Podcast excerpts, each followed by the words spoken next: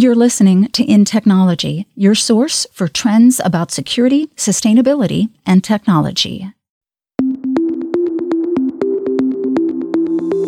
There is a lot of ramification using this technology, whether it's intelligent edge, whether it's AI. How do we do this so it makes sense that it doesn't overpower the humanity in all of us? Hi, I'm Camille Morhardt, host of In Technology podcast. And today I'm going to have a conversation with Joannie Fu about network and edge and the intersectionality of technology and the edge. Joannie Fu is VP of Network and Edge Group at Intel Corporation, and she is also got engineering degrees in all kinds of different engineering. Joannie also was recently named among Fast Company's top 50 queer. So, welcome to the show, Joannie. Thank you. Thank you for having me. Joannie, I think I met you when I hopped in one of the rideshare vehicles, I guess at the time, and just said, "Oh, you're with Intel too. Well, like, can I'm going the same place you are? Can I hop in?" And it was at a Lesbians Who Tech conference, and you're like, "Sure, get in." And then I found out you were, you know, kind of an important person, and I was talking to you about it, and you were just so friendly and genuine and nice, and I've liked you ever since. So I'm really happy to have you on the podcast.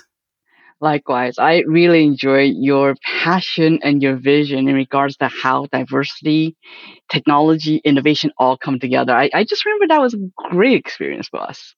And you were also just uh, fairly recently recognized among the top 50 on the Queer 50 list in Fast Company. So, congrats on that.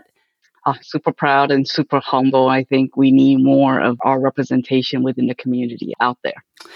All right. So I don't actually know kind of your start in technology, I realize. So I would like to, um, we're going to meander back and forth between technology topics and importance of diversity and inclusion. So I want to start off by asking you how you got involved in technology. Yeah, oh, no, that's a great question. Actually, when I was thinking about this idea of intersectionality, humanity, of technology, and everything that comes together, it really started with my childhood. I've been fascinated by technology and humanity and solving complex problems since then. My father was the very first telecommunication engineer in Taiwan Telecom, which owns all of the phone lines in Taiwan. So if you go back and history 1945 1950 that was when phone just started to be installed in taiwan. So he was one of the groups that was in there. He took me and showed how human voices as sound waves was translated into electrons. Mm. and then magically the electrons becomes the human voices again at the at the end with the analog signal transmission over the copper line and then later with digital transmission it was just so amazing and i just thought, wow, that was so cool to see how technology and humanity come together where you're connecting people to people even at that stage. So for college, though, I uh, went to structural engineering and architecture was actually my undergrad. And it's a cross interdisciplinary learning where design and engineering intersects with psychology, society, and art form.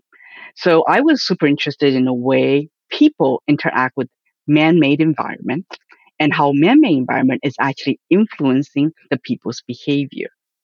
So then how did I get to Intel? Well, after I got my graduate degree, I joined Intel first as a construction program manager to build the world's most complicated factories, which it's called fabrication plants or fabs, as we call it, that manufacture the most advanced technology by literally lining up electrons to move process, store, and communicate data on circuits that's thinner than human hair.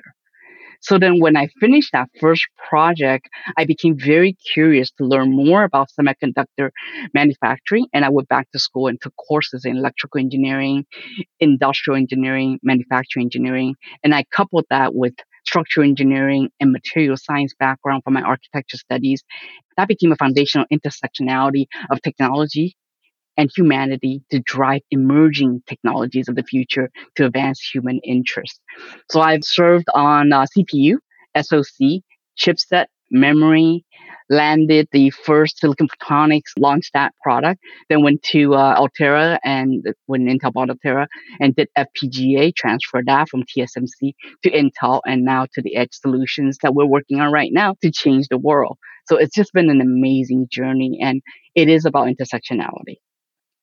So how long have you been at Intel, did you say? 23 years. Wow, what a fascinating career. So now you're in charge of Network and Edge. Can you take a minute and just define what network and what edge are? There is no standard taxonomy or industry wide definition about the edge. Mm-hmm. Depending on who you talk to, to be super honest, and their motivation and their perspective, right? But why is it that it's difficult to find edge? Because it is not a singular entity and there is no singular market or segment or use case or workload or application. If you're looking at the edge, it's a way to reframe and recast how infrastructure boundaries beyond the data center or the public cloud known as the core. If you talk to a sports person, they will tell you that the stadium is the edge. If you go and talk to a grocery store, they'll tell you that their actual cashier is the edge. So it depends on the person and depends on the industry. If I would to define this, I would say that the edge is a new old frontier of different infrastructure domains. And it is a growing, growing opportunity.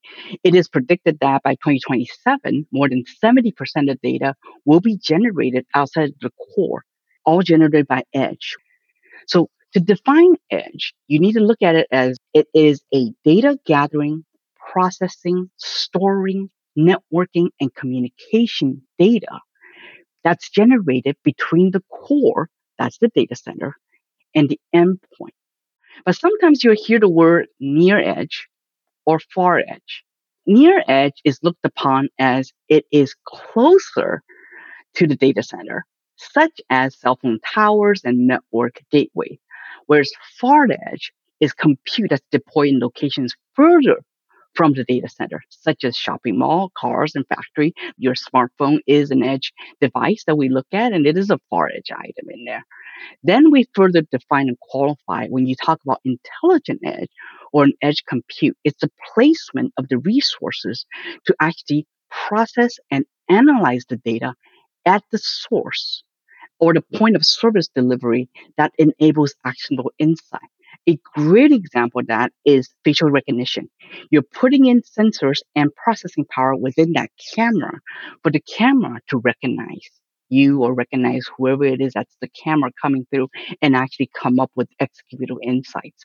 So when you go to a shopping mall and you're trying to try on clothes, virtually by using that. That is actually a edge application and edge compute that you're seeing.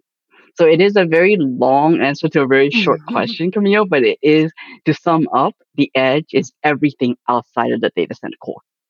Right. And so uh, I can see how networking becomes integrally intertwined with that. So talk a little bit more about that when we have such distributed means of data collection and talk about how we, whoever we is, are deciding where various pieces of data are processed rather than shipping them all, I suppose, into the data center. They're being processed in different places. How is that orchestration occurring and is that changing over time? So right now there is no standard ecosystem and everyone is going after this market and trying to find that ecosystem and that standard. But you would see it in terms of industry. So as an example, autonomous driving.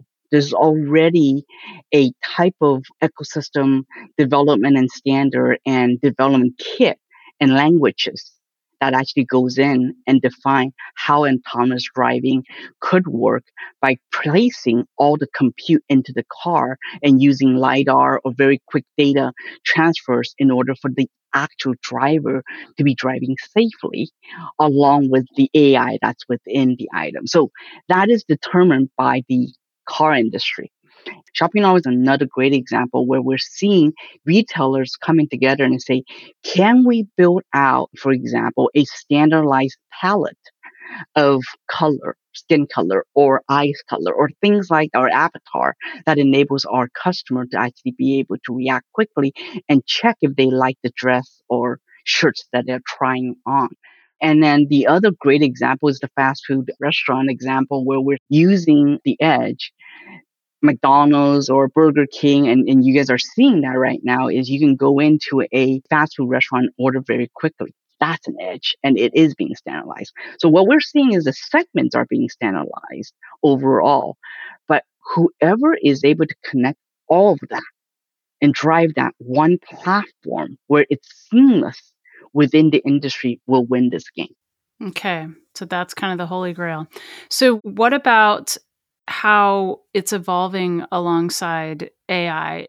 Are various insights being generated closer to the edge that previously could only occur in a data center? Or how, you know, or there's, of course, federated learning, which is you know distributed sort of ai or machine learning and it really hasn't even been around all that long so h- how are those kinds of use cases changing things in ai I think I would say that is actually they're complementary. With the intelligence edge, you're actually accelerating the edge AI and vice versa. We're seeing smart classrooms being set up. Now, smart classroom may or may not be a new idea for people when we talk about it, but let me throw this out.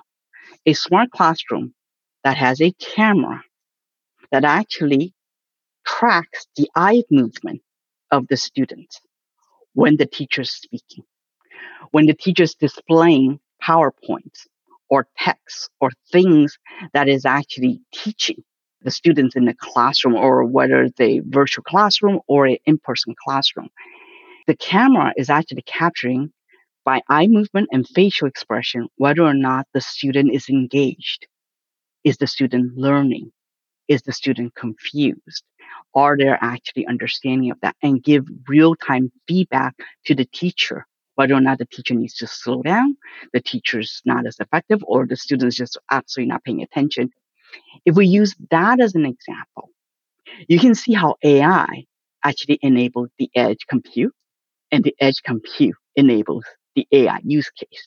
And the end result goes back to the intersection of human and technology, why I'm so excited about this topic, is that you would actually have a better classroom and a better learning experience. And you're giving real time feedback to the teacher to actually become better teachers. And that is so important, Camille, because as AI is coming together, you have to think about new skill sets and new ways that the human being have to interact with AI. But then let me tell you about the challenge. Challenges, security, ethics, trust. How do you know if the AI is actually being trustworthy? How is that data being used? How are those insights being used? Is it really equitable across the group? What if it's a person who is non binary? What if it's a person who has a darker skin color? Would the AI pick up on that and treat it differently? We all know that standardized testing actually doesn't work well with inner city kids. We know that. That's been study after study of that. But if we look at smart classrooms and the example I just gave, how does that change the educational value and the educational insight that we're doing? And is it really going to help or create a greater chasm between the haves and have nots? Even if you're up leveling that or anonymizing it and sort of packaging it as the entire classroom as opposed to individuals within the classroom you know what happens then if for the people who decide to bow out of that kind of technology are they falling behind or do we have good recognition that some people may be interested in that and some people may be running out of the room when they hear about that Exactly, exactly. Um, my daughters, when COVID happened, it was really interesting as well. Is that the kids all had, you know, virtual classroom, right? And there's a camera, and the kids has background in it two of the kids was actually told to remove their background. Mm. The school then installed blur function so mm-hmm. that all the kids have the same background. But I wonder about that, right? Yeah. Why is it a difference between how a kid has something in the background versus not, right? So there is a lot of ramification when you think about using this technology, whether it's intelligent edge, whether it's AI in this new world. And it's one of the reasons why I'm also super interested in AI ethics and responsible AI themes, right? How do we do this so it makes sense and then that it doesn't overpower the humanity in all of us? So, what are people arguing about other than you gave us a good kind of description of people are arguing over what is the edge to start with, mm-hmm. um, and and probably like you said, a bunch of privacy and ethics considerations. Are people arguing over how to architect the edge? Yes, actually, um, that's another great question. And when you think about the evolution of edge, I'm going to pick a little joke, but it's almost like the Lion King. It's literally a circle of life. If you think about the edge as I just defined it, it's everything outside the cloud. Just as simple as that. It's everything outside the cloud, whether it's you're storing the data, you're processing, you're computing data, you're analyzing data, or you're moving the data. If it's all that, then you can actually think about the 1980s to the 1990s where the PC was the edge right? PCs outside of the data center and it's actually connect different things like that. Whereas if you look at 2000, 2010, the smartphones and the machines where you're seeing the explosion of the edge, where all connected device going from social media all the way through the computer, all that. And you look at those numbers, it's actually scary. In 10 years, from 2001 to 2010, the US mobile users for the smart edge grew from 31 million to 856 million. 10 years. At that time, all the data goes to cloud, mm-hmm. right? And so there is an easier way, if you think about it, there's a way to standardize, which we have, and there's a way to update, and there's a way to oversee everything because the ecosystem and the dev cloud and all that has been set for that. It took over 30 years, right? I just talked about 1990 and then 2010. Now we're in 2020. In this decade, we're already seeing that whole shift in what needs to happen. So when you think about that, that oversight may not be there anymore. And how do we as humans pull together? And that's where the challenge will be. You know, it's kind of like, I don't know which side of the coin to look at. On the one hand, possibly personal information could remain at the edge, kind of in a controlled or private environment where insights could be generated and then perhaps then shared with the cloud as opposed to transmitting raw personal information. On the other hand, do I want whatever camera happens to be installed, you know, on the side of whatever building to be able to process my facial recognition? Because there's you know, so many different vendors and so many different manufacturers putting out edge equipment. What's your take on that trade off? I think that a sort of policy, and this is happening right now, by the way, Camille, EU just passed an AI policy. China is looking at one. US government is looking at one. It is changing. It is being watched by the government. And the question then is how do you set these regulatory policies without killing the innovation? Mm-hmm. That's always that challenge, right? How do we do that as well? But my point of view is very simple in, in a way. I think that if we're thinking about the edge compute, we must not think about these data as permanent data. We must think of this data as in the presence mm-hmm. of when my usage needs to happen. And it's a harder one. So as an example, let's say I go to a theme park. You have an app, right? App tells you where you are. You, you can do a fast pass to jump the line. You can make an appointment uh, where the line is at. It tells you everything. It's on prem. That is actually an edge application. It's on premise. But as soon as I walk out of that premise, all that data should be expected to be deleted. That would be the marriage of a perfect, I have the usage at the tip of my hand with this screen. And at the same time, I know that whatever I bought, whatever camera, whatever image that is of me is going to be deleted so that I actually get my privacy back. Well, what if you return to said park multiple times a year? So are, are people arguing over that? When you cross over the line, now mm-hmm. it's okay to sort of regenerate and remember what you liked? Or is that kind of a consumer opt in? Yeah, that should be the opt in on your phone. Mm-hmm. But it, the memory should be on your phone or the memory should be on your computer. What would you personally kind of worry about as the edge is being sort of orchestrated and networked? I'm also going to ask you what you're personally excited about. Yeah, so my biggest concern is actually the same as my biggest excitement overall. I think privacy, security, and ethics are three obviously area that everybody's concerned about. But going back to the theme of humanity, I am concerned about our next generation. I am concerned about our kids. My daughter, I talk to her all the time. There are jobs right now that doesn't exist five years ago. right? You're talking about data scientists, AI, big data, large language modelers. So with technology advancement, what kind of skill set do human beings need to have so that we can continue to grow as a human being and actually help our item? I know that my daughter doesn't need to memorize any more of the US history. I know my daughter doesn't have to go into a library and look up in the encyclopedia. She can literally type all that. She doesn't need to memorize the Pythagorean theorem. She doesn't have to memorize any of that. But then what is she learning? Is she learning just using the edge compute to actually help her to get to where she is? I don't know. If you look at where we have come as a humanity for so many years, we're solving complex problems.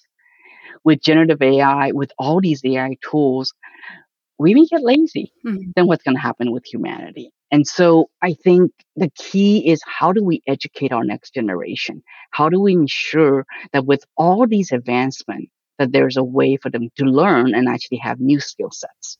Well, but then what I'm excited about, oh, sorry. Well, I, and now I have a question I just want to ask because the better the edge gets at sort of customizing for its environment or for its human that it's helping, the more, I guess, fraught again with potential issues. Because if you're researching something, but it's coming to you from a well orchestrated edge, you may be seeing just more and more and more of the kinds of answers that you've already been interested in instead of tapping into like a broader data set that hasn't been customized to you. Absolutely. It's that bubble, right? Filter bubble. Yeah, that, that big bubble, and you're living in this bubble and you're not thinking, or the critical thinking skill set, which is what I always tell my daughter as well, is you need to question the data and the resultant summary and conclusion as just a first step in what you're learning. You don't know. That can be an opinion.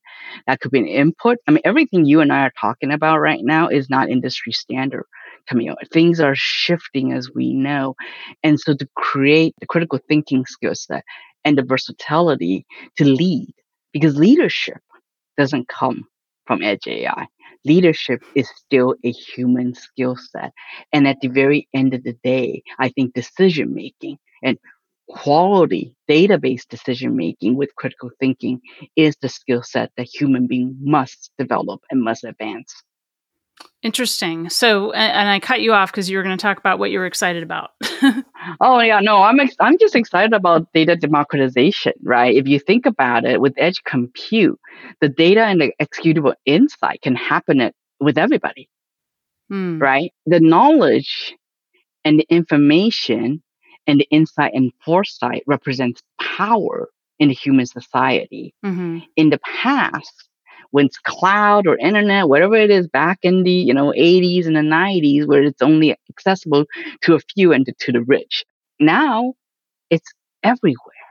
So that knowledge and that insight where it's everywhere, it distributes to all of humanity and that will make the society better and truly improve human lives. So that I'm excited about. Well, Joannie Fu, VP in Intel's Network and Edge Group, really interesting conversation. You're so thoughtful about humanity and technology and what it means for the two to come together. So thank you very much for your time. Yeah, no problem. Hey, Camille, can I add one more thing? Yes. Going back to my daughter and the career development, I just want to say one very important thing to your audience as well is when we think about intersectionality, when we think about edge, when we think about technology, it can apply to your personal career as well if you heard my career that I talked about where I leverage structural engineering, material science, industrial engineering, electrical engineering, and everything, the continuous learning is the key in this new era of edge compute and intelligent edge. Mm-hmm. That is a very important thing. Being able to learn and connect things together is better than any AI can do. I agree. Thank you. No problem. Stay tuned for the next episode of In Technology and follow at Tom M. Garrison and Camille at Morhardt on Twitter to continue the conversation. Thanks for listening. The views and opinions expressed are those of the guests and author and do not necessarily reflect the official policy or position of Intel Corporation.